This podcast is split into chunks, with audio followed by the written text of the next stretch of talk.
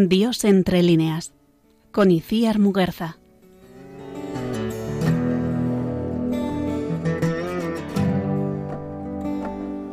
I watch myself slipping down the cracks. Queridos oyentes de Radio María y de Dios entre líneas, este nuestro programa mensual de literatura. Estamos contentísimos de haber vuelto con ustedes, porque el mes pasado, por razones ajenas a nuestra voluntad, no pudimos grabar y cuánto les echamos de menos. Agradecemos muchísimo que se pusieran en contacto con nosotros y de verdad estamos muy ilusionados de poder hacer este noveno programa.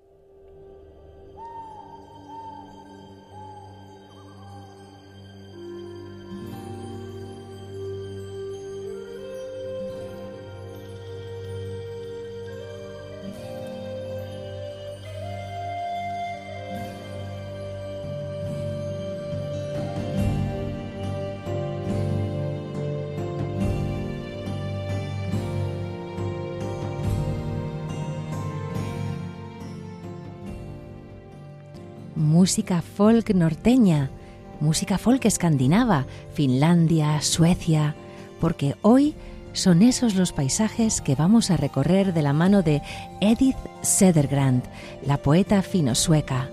Ahora les contamos un poquito más de ella, pero queremos decirles que estas músicas de los países vecinos de Europa del Norte comparten muchas de nuestras melodías, la polka, la mazurca, el vals, Aquí el clarinete, el violín son usados como amigos tradicionales y estas baladas, estas kulnings, a veces eran usadas para llamar a las vacas. Yo quiero llamar a los corazones y quiero que ustedes me acompañen en este viaje que vamos a hacer por las latitudes norteñas. Muy bienvenidos de nuevo a Dios entre líneas.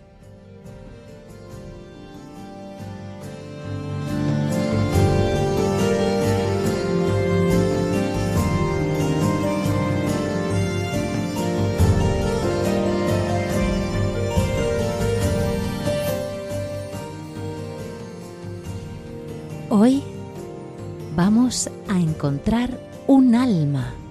Ese es el título de una recopilación de poesía completa de Edith Sedergrand que viene publicando Nórdica Libros. Y les queremos recomendar este libro que además viene precedido por un selfie de la autora. La autora ya en aquellos años, ella nació en 1892 en San Petersburgo y después falleció en Raibola que entonces pertenecía a Finlandia y que hoy, sin embargo, es el Roshino ruso. Pues en esos 31, 30-31 años que duró su vida, una vida muy corta, ella pudo realizarse un montón de fotos con autodisparador.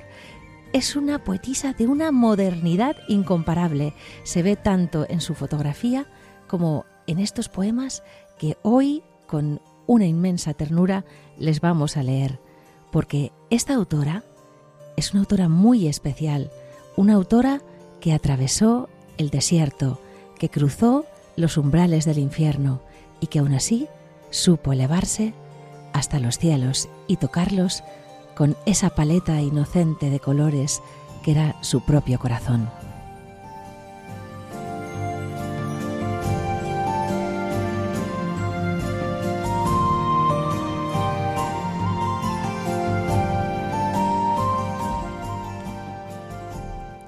Les queremos recordar que pueden ponerse en contacto con nosotros a través de diosentrelíneas@radiomaria.es, también a través de cualquiera de los cauces normales de la radio, como pudiera ser el teléfono o pues las redes sociales genéricas en Facebook y en Twitter.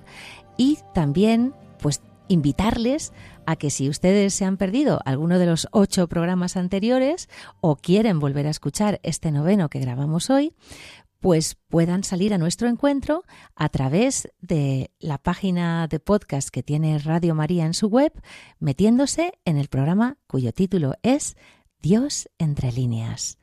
Y queremos decirles también que, claro, este es un programa de frontera. Para el que no lo haya conocido antes, en este programa nosotros recorremos la muga, la frontera, y nos vamos acercando a aquellos autores en los que está o bien explícita o bien implícita la presencia de Dios. Algunos de ellos son agnósticos, otros ateos fervientes, otros descubrieron al Señor en los últimos momentos de su vida, pero todos buscaron la verdad. Y eso es lo que nos une. A ustedes, buscadores de verdad, les hemos citado hoy.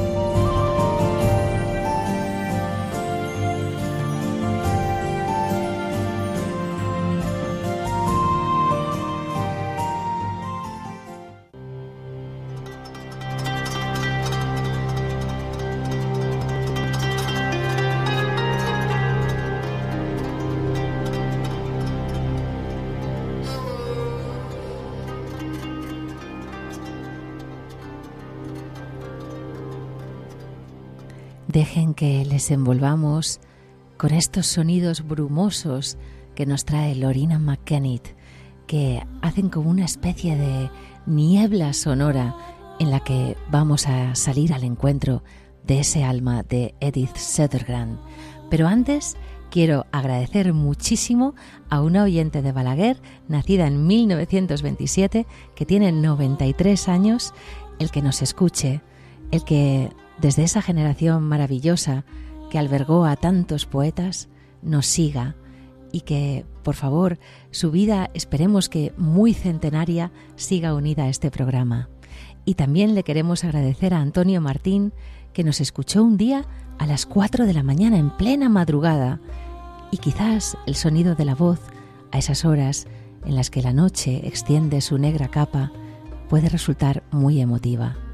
Nosotros queremos interiorizar nuestras vidas, pero el mundo, como él nos describe en su correo, con sus preocupaciones y sus exigencias, apenas lo permite. Pero quizás esta hora, estos minutos, nos puedan llevar a cogernos de la mano de aquel que siempre está dentro de nosotros. Quizás podamos viajar juntos hoy, primero hacia San Petersburgo, mucho antes de la Revolución rusa después hacia los inviernos finlandeses, en los que se anhelan las auroras, los crepúsculos teñidos de color, pues una blanca superficie nevada se extiende hasta donde el ojo puede contemplar. Y es que, queridos oyentes, presentamos a Edith Sutherland.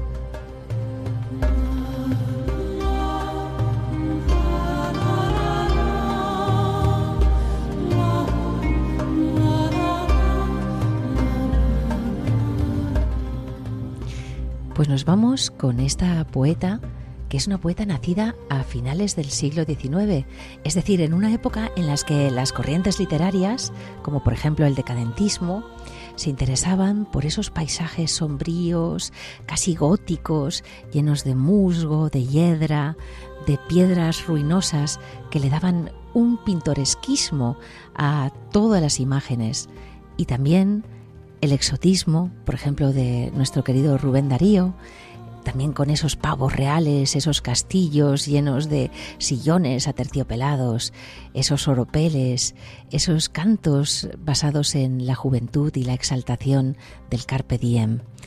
Pero esta poeta nuestra quiso ir más allá, quiso modernizar la poesía, pero sin ser consciente de ello. Ella quería sentirse libre, y cuando todavía la métrica ejercía de corsé de la poesía, cuando todavía la métrica de alguna forma apresaba el ritmo, ella quiso dar rienda suelta a la rima con una lira septembrina que hacía que sus palabras pudieran caer en un verso encabalgado, igual que romperse como en un acantilado fresco donde las olas rugieran. Ella fue libre y gracias a eso pudo expresar su mundo particular y abrir la puerta a tantos poetas que seguirían su verso blanco. Ella no solo quería reflejar la realidad pasándola por ese tamiz, por ese filtro de la intimidad propia, sino dar rienda suelta a aquello que constituía su subjetividad. Es un sentimiento que hace un asalto a la forma, libertad, rebeldía, más allá de las reglas lingüísticas. Y como en este parnaso radiofónico que nos permite poner en comunicación los versos de poetas que quizás no comparten siglo, pero que comparten sentimiento, queremos establecer un vínculo finísimo entre Edith Sedergrand y Vicente Alexandre, que quizás ahora mismo estén celebrando, escuchando nuestro programa en los cielos, con, pues no sé, una copita de zarzaparrilla. Alexandre, este poeta de la sombra del paraíso, tiene tanto romanticismo, tanta inocente belleza. Él describe un mundo de Edén inicial y es un poeta que no quiere la destrucción de este mundo, que no quiere llegar a la universalidad de la muerte y por eso nos parecía tan apropiado que él presentara a Edith Sodergrand. ¿Y cómo lo vamos a hacer? Lo vamos a hacer a través de un poema que se llama El poeta de su libro Sombra del Paraíso y que describe perfectamente la naturaleza viva, libre, dulce de Edith Sedergrand. Y dice así, todos compartimos a veces la melancolía de este sentir.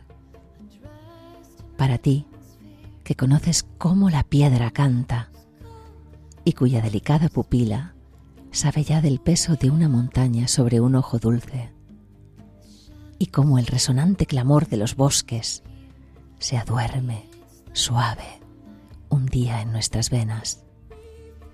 Para ti, poeta, que sentiste en tu aliento la embestida brutal de las aves celestes, y en cuyas palabras tan pronto vuelan las poderosas alas de las águilas, como se ve brillar el lomo de los calientes peces sin sonido.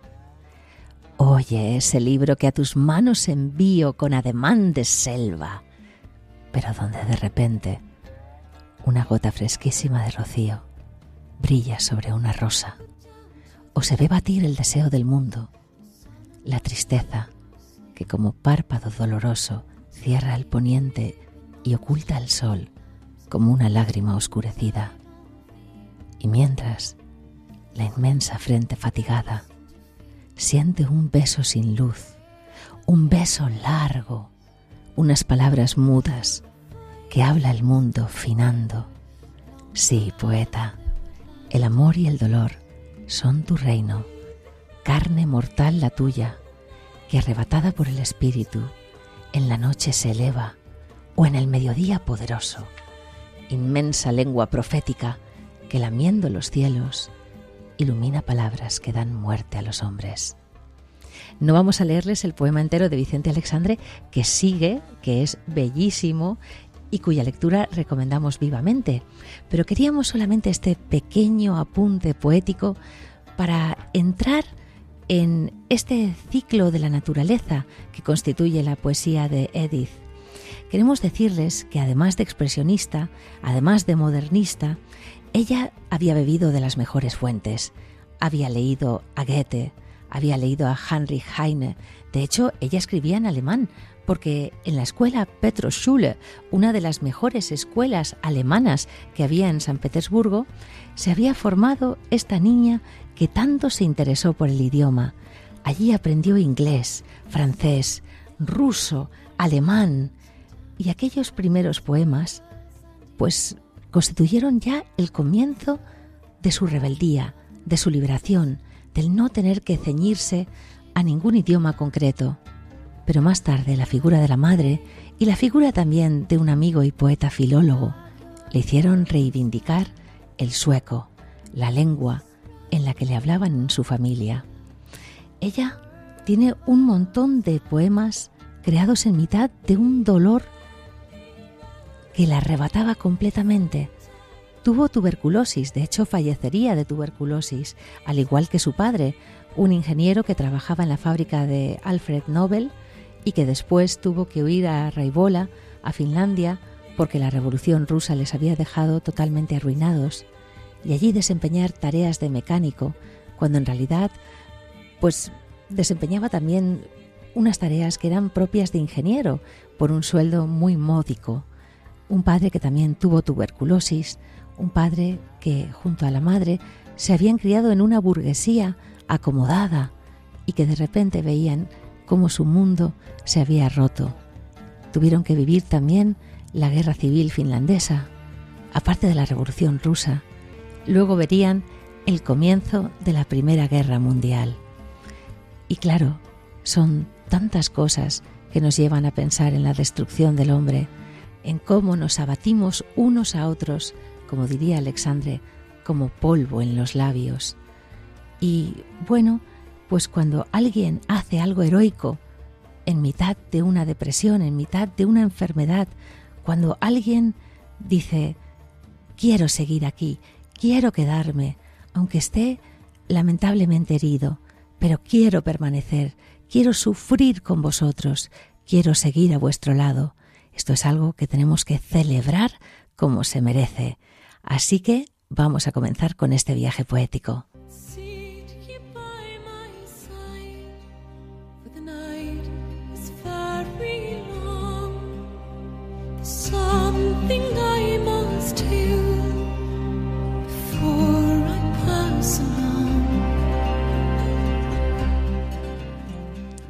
Nos dice Elena Medel en la preciosa introducción que tiene a este poemario que un árbol es un árbol, es un árbol. De esta forma, replicando un poco esa estructura de Gertrude Stein que decía que una rosa es una rosa, esa tautología, podríamos decir que en esta poética de esta autora, un árbol es un árbol, un gato es un gato, una estrella es una estrella, porque su voz es tan directa, tan clara, que árbol significa el árbol, todos los árboles, y al mismo tiempo también significa felicidad, y al mismo tiempo sus ramas se extienden y significa poesía, y al mismo tiempo sus raíces se clavan y significa Edith Sedergrand. Y es que la escritura es una biografía de aquel que escribe, y desde allí se bifurcan, como nos dice Elena Medel, ramas de la identidad, del origen y del lenguaje. Es una propuesta que crece hacia la luz, aunque en ocasiones también pueda ser una sombra que la oscurezca. Y es que estos conflictos entre la identidad propia, pues ella, Edith Sedergrand, era una exiliada geográfica y también lingüística, era una enferma, era una persona con condición y conciencia muy femenina. Todo esto se refleja en los poemas. Y desde esta certeza de ser quien es, se va a forjar su poesía. ¿Dónde está mi sonora risa de soltera? nos dirá, mi libertad de mujer con la cabeza bien alta. Y es que este discurso no es feminista como hoy en día lo entendemos, sino que es de hermana, de amada, de aquella que trenza su destino con el destino de esas madres, esas abuelas, esas otras generaciones femeninas que hacen eco, que escuchan la historia íntima del mundo, que se cuentan cuentos secretos al oído y que ahora van a ver su voz expresada. Y yo proponía un pequeño itinerario. El primer punto sería los poemas en los que esta autora se deja ver, en los que se describe, en los que se muestra a través de la contemplación, de la naturaleza. Vamos a empezar por el poemario Dicter de 1916. Y en palabras de Bianca Stone, nos preguntamos, con Edith, con Irene, porque también se llamó Irene, ¿quién me oye aún en la tierra?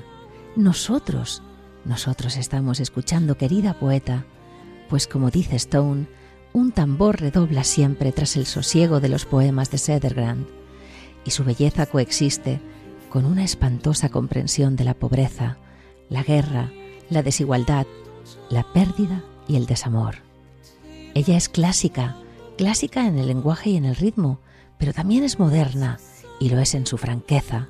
Mezcla sin esfuerzo mundos abstractos, mundos reales, y nos dice, mi alma era un traje azul claro como el cielo.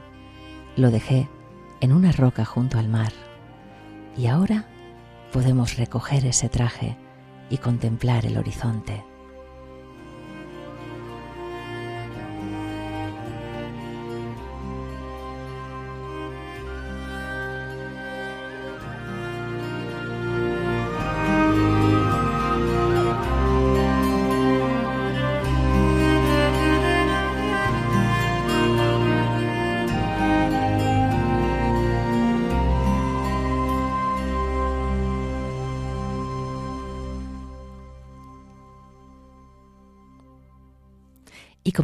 Lanzando un mensaje hacia cada uno de los cuatro vientos.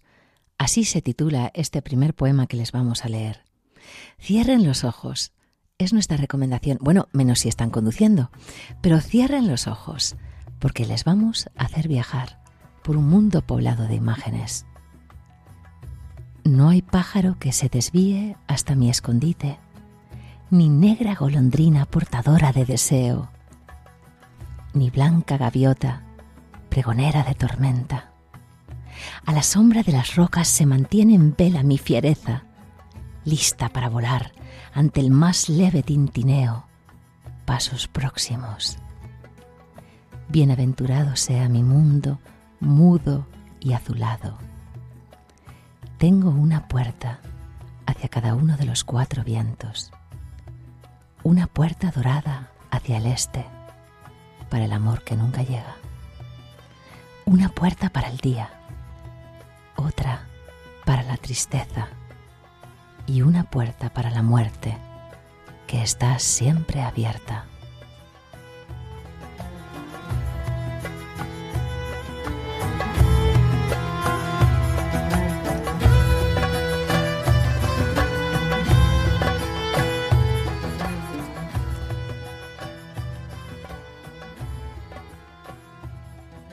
Muerte, esa eterna compañera que quizás estos meses nos acompaña más que nunca, de cuya presencia pues ahora somos más conscientes.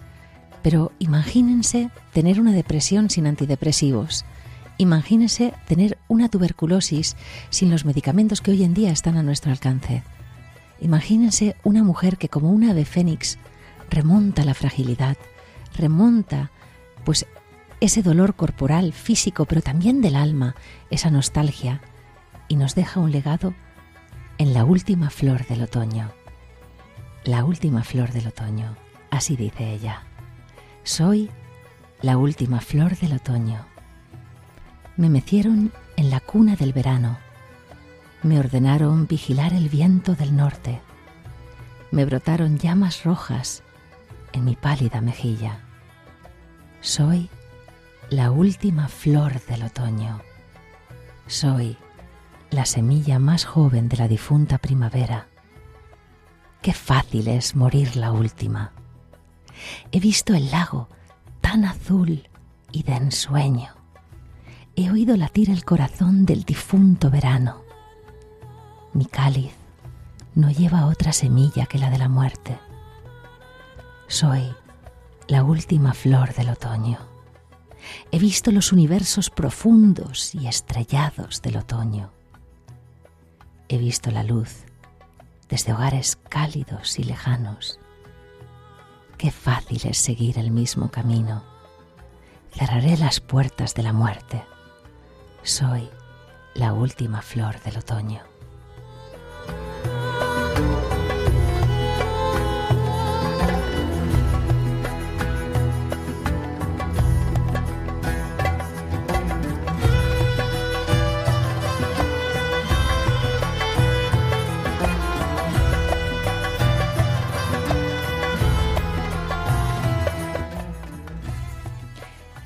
Pero ¿quién soy yo? Esta pregunta, esta búsqueda de una identidad propia, está en todo su poemario. Y de hecho, hay un poema que se llama precisamente así, Yo. Y mientras escuchamos estos ecos árabes, estos tambores de Lorina McKennitt que aportan calidez, ese calor que ella siempre buscaba a los poemas de Sethergrand, como un arrullo, como un abrazo realmente de temperatura sureña, vamos a preguntarnos, ¿quién es esta autora? De nuevo, cierren los ojos.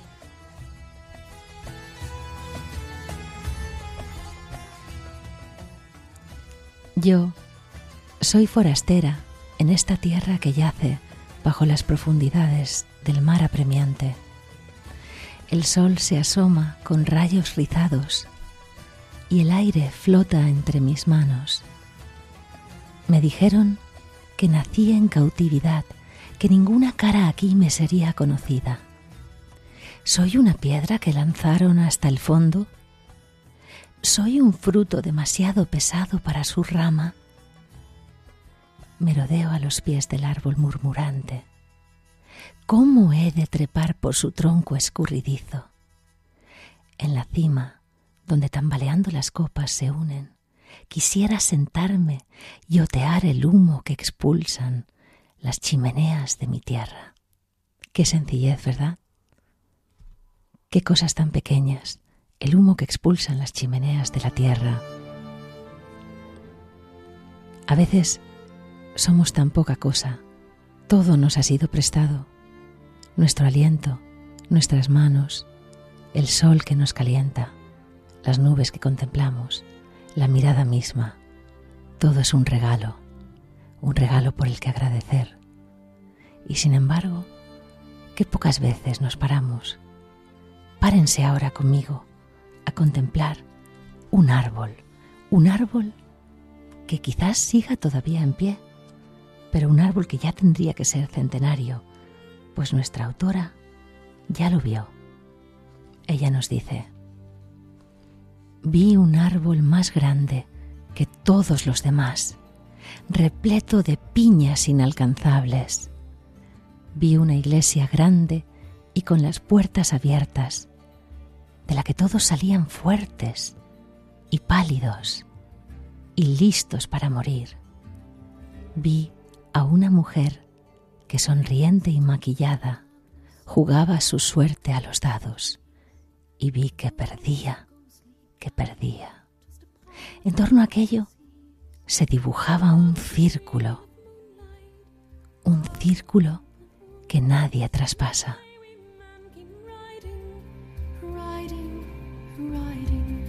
highwayman came riding up to the Hilden door. He had a French hat on his forehead, a bunch of lace on his chin, a coat of velvet, and breeches of brown doe skin. They fitted with never a wrinkle. His boots were up to the thigh, and he rode with a jewel twinkle. His pistol buds a twinkle. Qué tarea tan difícil la de seleccionar poemas cuando a uno le gusta la obra completa de un autor.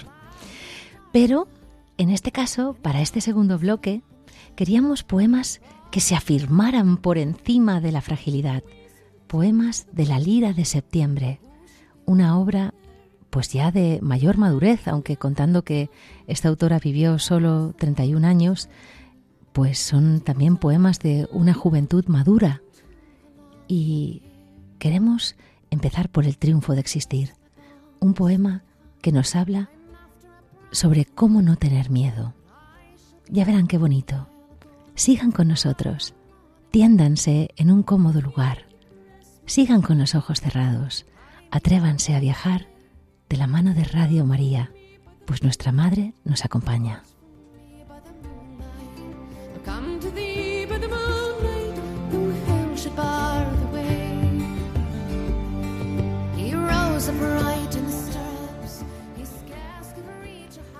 El triunfo de existir. ¿A qué tengo miedo? Soy una parte del infinito. Soy una parte de la gran fuerza del todo. Un mundo solitario dentro de millones de mundos. Una estrella de primera, como la que se apaga la última. el triunfo de vivir, el triunfo de respirar, el triunfo de existir, el triunfo de sentir el tiempo helado correr por las propias venas y oír el silencioso río de la noche y estar en la montaña bajo el sol. Camino en el sol. Estoy en el sol. No sé de nada más que del sol. Tiempo transformador. Tiempo destructor. Tiempo hechicero. ¿Acaso vienes con intrigas nuevas? Miles de trucos para brindarme una existencia de pequeña semilla, serpiente enroscada, roca en mitad del mar. Tiempo asesino, apártate de mí. El sol me llena el pecho hasta los bordes con una miel dulce y dice, todas las estrellas se apagarán algún día, pero lucen sin temor.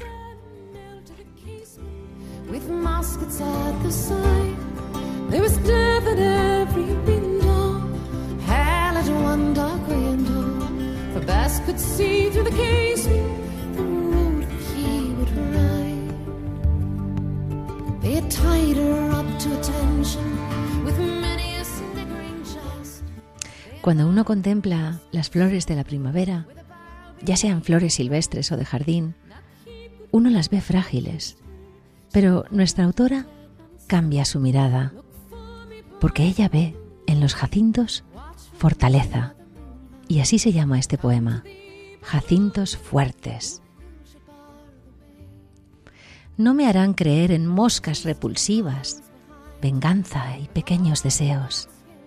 Yo creo en jacintos fuertes, rezumantes de néctar ancestral. Los lirios curan y purifican como mi propia agudeza. No me harán creer en moscas repulsivas que esparcen hedor y contagio.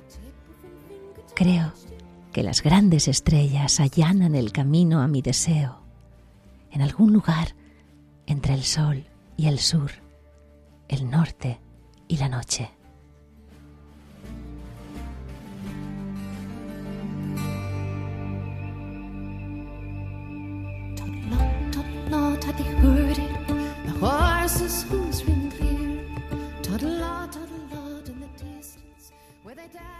Así que digan conmigo, no me harán creer en moscas repulsivas que esparcen hedor y contagio, pues aunque ahora tengamos que protegernos con mascarillas, que ponernos guantes, que higienizar nuestros espacios, por dentro, esa estrella que allana el camino al deseo, esa estrella que, según nos decía la autora, brilla en algún lugar entre el sol y el sur, entre el norte y la noche, está dentro de cada uno de nuestros firmamentos. Y podemos, desde cualquier alcantarilla, como diría Oscar Wilde, elevar la mirada al cielo y contemplar que esa estrella sigue perpetua en nuestra noche.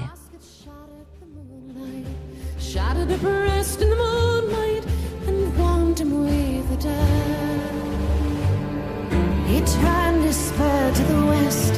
He did not know she stood. Bowed with her head of the musket, drenched with her own red blood. Not till the dawn he it. His face grew gray to hear.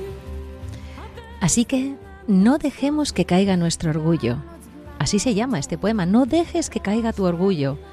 Pero no es soberbia, es ese orgullo que da, pues sabernos hijos, sabernos amados, saber que nuestra vida tiene un propósito, que hemos sido creados para algo, que no somos huérfanos, que no estamos desamparados.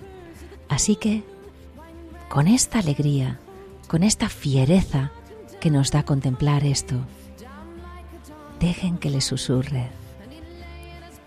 No dejes que caiga tu orgullo. No te deslices desnuda y tierna hasta sus brazos. Mejor, corre entre lágrimas. El mundo jamás las ha visto y jamás las ha condenado. Qué sencillo sería para el corazón puro de un niño seguir la senda de la felicidad. pero nuestras almas no pueden sino estremecerse. A quien vio suciedad en la corta primavera de la alegría, no le queda más que helarse de calor. Y perdónenme que este poema acabe de esta forma inquietante y quizás un poco triste, pero es que si queremos comprender a nuestra autora, tenemos que acompañarla en todos los estados de ánimo, como un buen samaritano que no rehúsa al caído, sino que se para, se detiene y le dice al posadero, cure sus heridas, que yo vendré y lo pagaré todo. Así tenemos que acompañar a esta poeta, llenos de alegría por ver cómo ella se encumbró más allá de su dolor, de su percepción, cómo pudo superarse y lanzarnos una botella con un mensaje que todavía, en este futuro suyo, en este presente nuestro, ondea como un atardecer en llamas. Y es que este próximo poema que les voy a leer habla de cumbres mías rojas como un atardecer en llamas. Cumbres mías rojas. Podemos apropiarnos de lo que contemplamos, las montañas azules que se divisan, por ejemplo, en el horizonte. Podemos apropiarnos pues de ese petirrojo que los inviernos viene a cantar. Podemos apropiarnos de la madre selva que en verano esparce su olor exótico y hacerlos nuestros. Pues estas flores que, como diría el padre Mundina, son la sonrisa de Dios, estas flores sonríen el encuentro con nosotros y podemos hacerlas nuestras. Oh cumbres mías rojas como un atardecer en llamas, ¿habréis de llevarme de vuelta? Quiero vivir eternamente en vuestro paraíso solitario. Solo ahí está mi casa, donde los ángeles, con ojos de fuego, arrodillados de la tierra, barren a besos todo el rocío del deseo. Oh cumbres mías, que no oscurecéis. Ni un solo día vivo lejos de vosotras. Si no, moriría desgraciada. La tierra murió por mí al tercer día. Sus bosques me silban desde un sueño. ¿Qué son para mí? Puentes, campos y aldeas. Manchas en tu cielo azul claro sombra en tus ojos radiantes, día, aullido abismal de lobos. Oh, cumbres mías rojas como un atardecer en llamas. ¿Podría intercambiar un mundo por mi fuerza? Si me curo, esa gota bastará para todo lo que respira. Por eso, ensancha, anhelo, ensancha tu pecho, crece voluntad arriba en las nubes. Alzaos, diligentes guerreros, ligeros y graciosos como demonios armados. Tierra blanca y cielo alto, postramos a vuestros pies, cumbres rojas como un atardecer en llamas.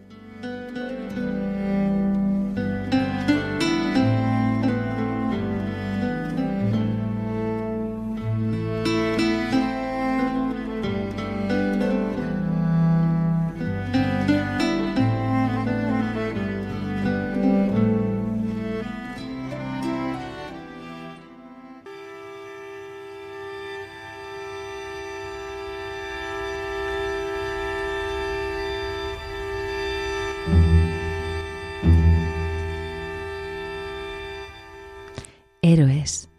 Héroes son a todos aquellos que se ciñen un cinturón de relámpagos, todos aquellos que llevan una corona de espinas en llamas. Héroes son todos aquellos que cuando el mundo se baña de sangre, todavía desean que perviva su grandeza. Héroes son todos aquellos que quieren crear el reino de los cielos.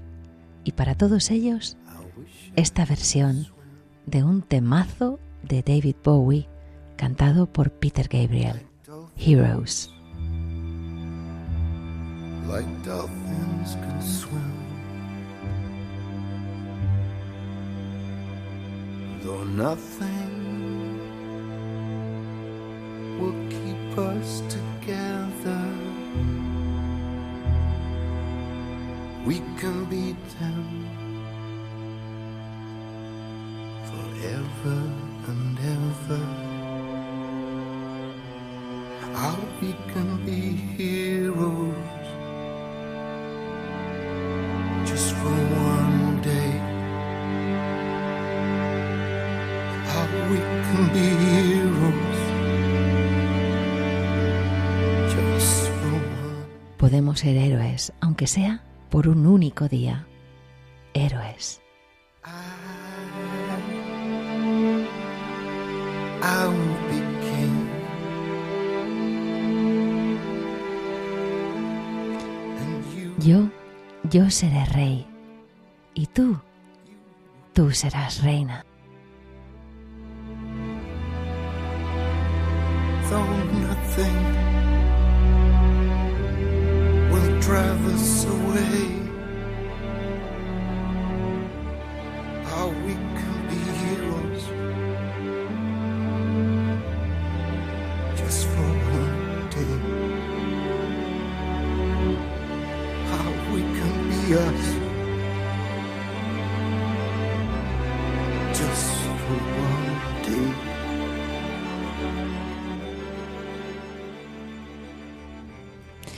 Y bueno, también es heroico dirigirse hacia algún lugar. También es heroico pensar que alguien nos acompaña.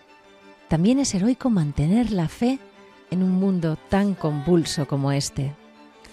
Y para acabar estos bloques, queremos leerles un par de poemitas antes de que el tiempo se nos eche encima sobre Dios, el alma, el amor, la feminidad, incluso la Virgen, la Theotokos, la vida con mayúscula y sobre el mundo en guerra.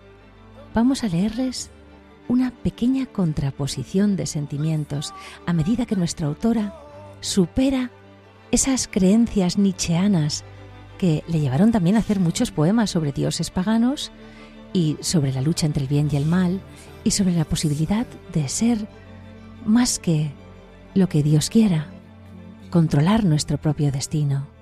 Pero hay la humildad que da la enfermedad, que nos lleva muchas veces a buscar lo trascendente. Y este poema se llama precisamente Dios. Muy bonito. Just for one day. Dios, aunque sea por un día, allí me encuentro contigo. Dios es un lecho en el que descansar. Dios es un lecho en el que estirarnos hacia el universo, puros como ángeles, los ojos de un azul sagrado y respondiendo al saludo de las estrellas. Dios es una almohada en la que apoyar la cabeza. Dios es un soporte para nuestros pies. Dios es un suministro de fuerza y una oscuridad virginal. Dios es el alma inmaculada de lo inadvertido y el cuerpo ya decrépito de lo inimaginado. Dios es el agua estancada en la eternidad. Dios es la semilla fértil de la nada y el puñado de cenizas de los mundos calcinados. Dios es las miradas de insectos y el éxtasis de las rosas. Dios es un columpio vacío entre la nada y el todo. Dios es una cárcel para las almas libres. Dios es un arpa para la mano más colérica. Dios es lo que el deseo puede hacer bajar a la tierra. Qué búsquedas, qué búsquedas en las que Dios a veces a esta autora le parece alguien con pensamiento cruel. ¿Cuántas veces dudamos de un Dios bondadoso? ¿Cuántas veces pensamos que la perversidad del mundo es quizás un fallo del Creador? ¿Cuántas veces hemos dicho que queremos enfrentarnos a Él cara a cara y tener una conversación sobre todo lo que podría resultar mejorable en la creación? Y sin embargo, ¿podríamos hacerlos nosotros mejor? ¿Podríamos nosotros dudar de alguien que siempre nos apoya, hagamos lo que hagamos? Pues estas dudas son las dudas que recogemos en este programa, porque este programa no se basa únicamente en aquella fe inconmovible con la que Dios pues a veces honra, regala a aquellos a los que también ama, sino con esas dudas, con esa intención de buscar siempre la verdad, con la que dota a otra parte de sus hijos, para que este mundo avance hacia donde Él quiere. Así que, desde este jardín de las dudas volteriano, vamos a leerles un poema muy bonito sobre la Virgen, la hija de Dios.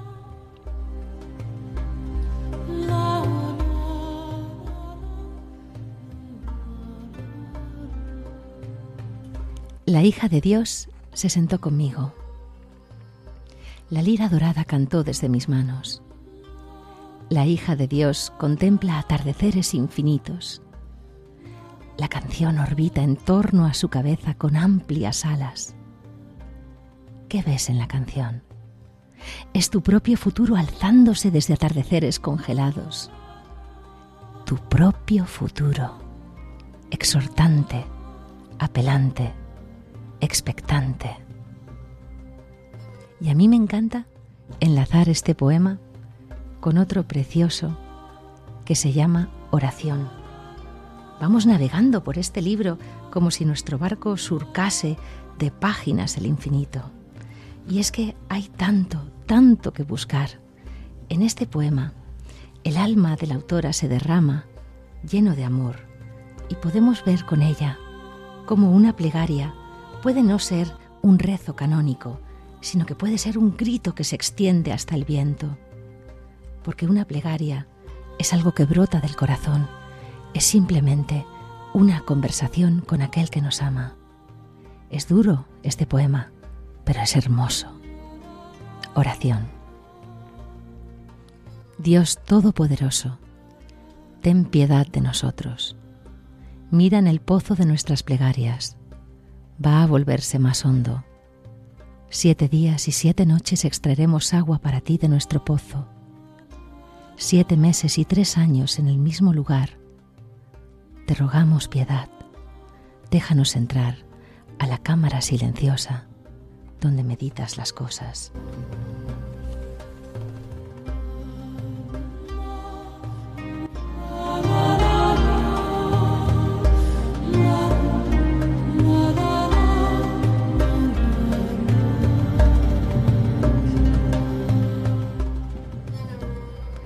Y es que esta autora, que tiene un poema maravilloso llamado El espíritu del Apocalipsis, que habla de un alzamiento en su pecho, reflejando el dolor del mundo, reflejando las llamas, el humo, el olor a la carne quemada, la guerra, quiere que triunfe no el baño de sangre, igual que Vicente Alexandre, sino los espacios de la vida que de amor se consumen, la luz del mundo que no es ceniza última, la luz cuya mano nos propicia una noche brillante. Y como esta gracia insondable, esta gracia alucinante, esta gracia increíble, esta amazing grace, ahora mismo nos rodea, queremos con Chris Tomlin, con el coro a capela de la Bingham Young University, decirles que gloria a Dios por la vida de John Newton, un clergyman, pero que acabaría siendo clergyman, acabaría perteneciendo al clero, pero que al principio era profundamente creyente, que se dedicó al tráfico de esclavos y que en una tormenta fierísima rogó misericordia, elevó su voz al cielo y le dijo al Señor, Ten piedad de este pobre barco, pues ahora me doy cuenta que el más esclavo de toda la tripulación no es aquel que está en grilletes más abajo, sino soy yo. Mi alma está encadenada. He sido ciego, no te veía. Estaba perdido, te encontré. Y ahora, por fin, la luz está en mi vida.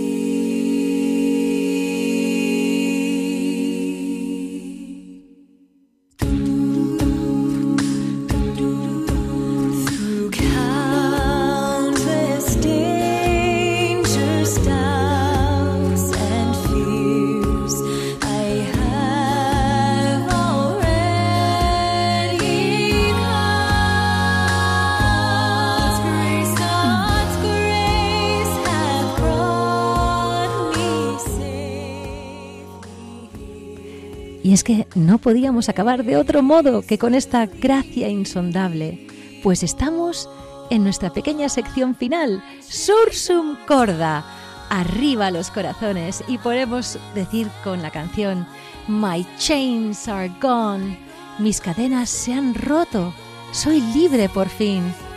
My God, my Savior, mi Dios, mi Salvador, me ha liberado. Y ahora, canten conmigo, porque su misericordia hace que le vemos la voz.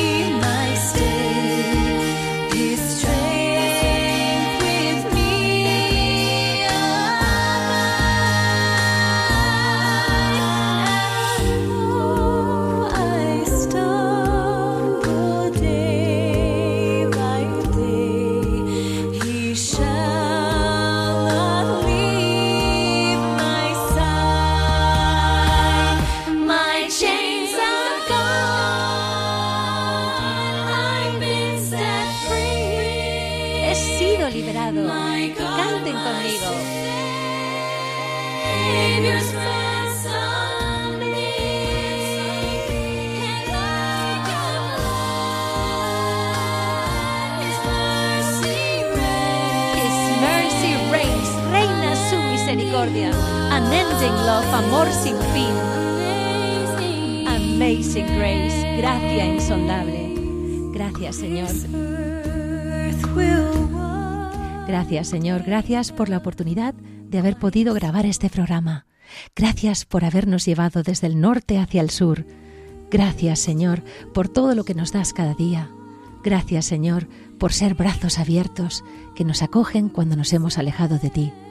Gracias, Señor, por acompañarnos en Emaús, porque cuanto más lejos dirigimos nuestros pasos de tu corazón, más sales a nuestro encuentro. Gracias, Señor, por las personas que no piensan como nosotros. Gracias, Señor, por darnos tu corazón. Te queremos.